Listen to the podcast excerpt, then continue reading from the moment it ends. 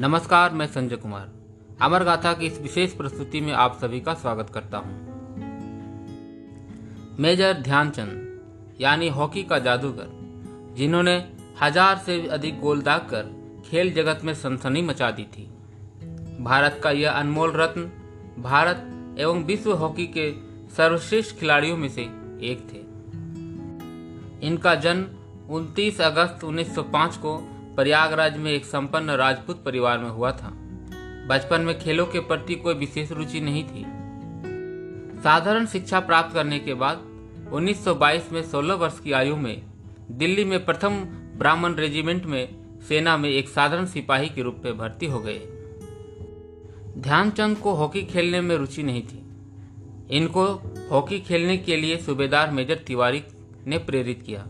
उनकी देखरेख में ध्यानचंद हॉकी के दाव पे सीखने लगे। देखते ही देखते वे इस खेल में निपुण हो गए। 1927 में उन्हें लांस नायक बना दिया। उन्नीस सौ सैंतीस में जब भारतीय हॉकी दल के कप्तान थे तो उन्हें सूबेदार बना दिया गया। 1948 में कप्तान के रूप में उनकी पदोन्नति हुई। केवल हॉकी के कारण उनकी पदोन्नति होती गई, बाद में उन्हें मेजर बना दिया गया।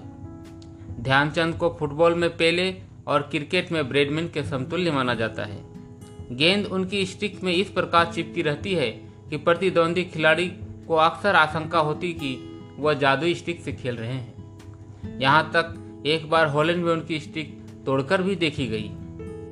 ध्यानचंद की हॉकी की कलाकारी के जितने किस्से मशहूर है, शायद ही किसी अन्य खिलाड़ी के हो। जापान में ध्यानचंद की हॉकी स्टिक जिस तरह गेंद चिपकी रहती थी कि विपक्षी टीम को लगने लगा कि उनके स्टिक में गोंद लगा है। ब्रेडमैन क्रिकेट के बादशाह भी मेजर ध्यानचंद के मुरीद थे। 1935 में जब भारतीय हॉकी टीम ऑस्ट्रेलिया और न्यूजीलैंड दौरे पर गई थी, तब भारतीय टीम का एक मैच एडिलेड में था और ब्रेडमैन भी मैच खेलने वहाँ आए थे। ध्यानचंद और ब्रेडमैन की यह पहली मुलाकात हुई। ब्रेडमैन ने तब हॉकी के इस जादूगर का खेल देखा और कहा कि वे इस तरह गोल करते हैं जैसे क्रिकेट में रन बनते हैं। यही नहीं, बाद में जब ब्रेडमैन को यह पता चला कि ध्यानचंद ने इस पूरे दौर में 48 मैचों में कुल 201 गोल दागे तो उन्होंने टिप्पणी की कि ये किसी हॉकी खिलाड़ी ने बनाए या बल्लेबाज ने। 1928 एम्स्टर्डम ओलंपिक खेलों में पहली बार भारतीय टीम ने भाग लिया था, जिसमें भारतीय टीम ने सभी मुकाबले जीत गई। फाइनल जीतने पर हॉकी के विश्व विजेता भारत ने गोल्ड मेडल पर पहली बार अपना अधिकार जताया। 1932 ओलंपिक, जो लॉस एंजलिस में हुई, मेजर ध्यानचंद ने अहम भूमिका अदा की। उस समय तक ध्यानचंद सेंटर फॉरवर्ड के रूप में काफ़ी सफलता और शहरत प्राप्त कर चुके थे। इस पूरे दौर में ध्यानचंद ने दो सौ बासठ में से 101 गोल स्वयं के किए।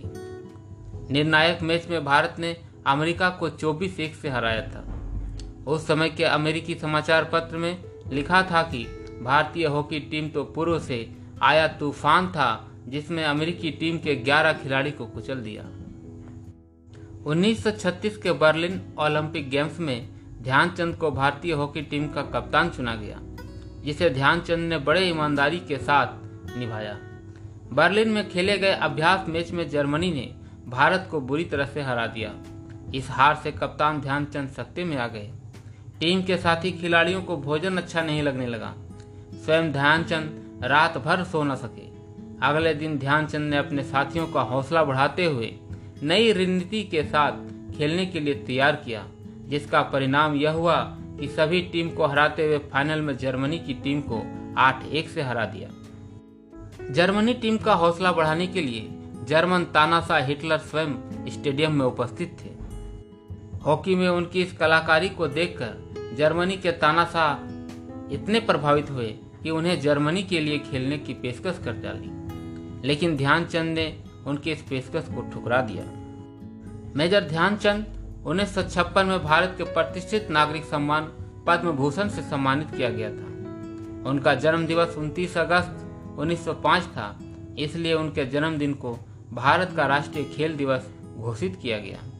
इसी दिन खेल में उत्कृष्ट प्रदर्शन के लिए राष्ट्रीय पुरस्कार अर्जुन और द्रोणाचार्य पुरस्कार प्रदान किए जाते हैं। कई बार मेजर ध्यानचंद को भारत रत्न देने की मांग उठी, मगर इसका परिणाम शून्य निकला।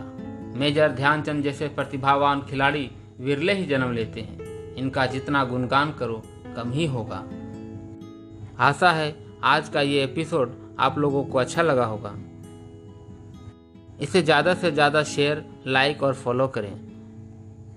खबरी ऐप पर भी आप इस एपिसोड को सुन सकते हैं। मिलेंगे फिर अगले एपिसोड में। तब तक के लिए जय हिंद, जय भारत।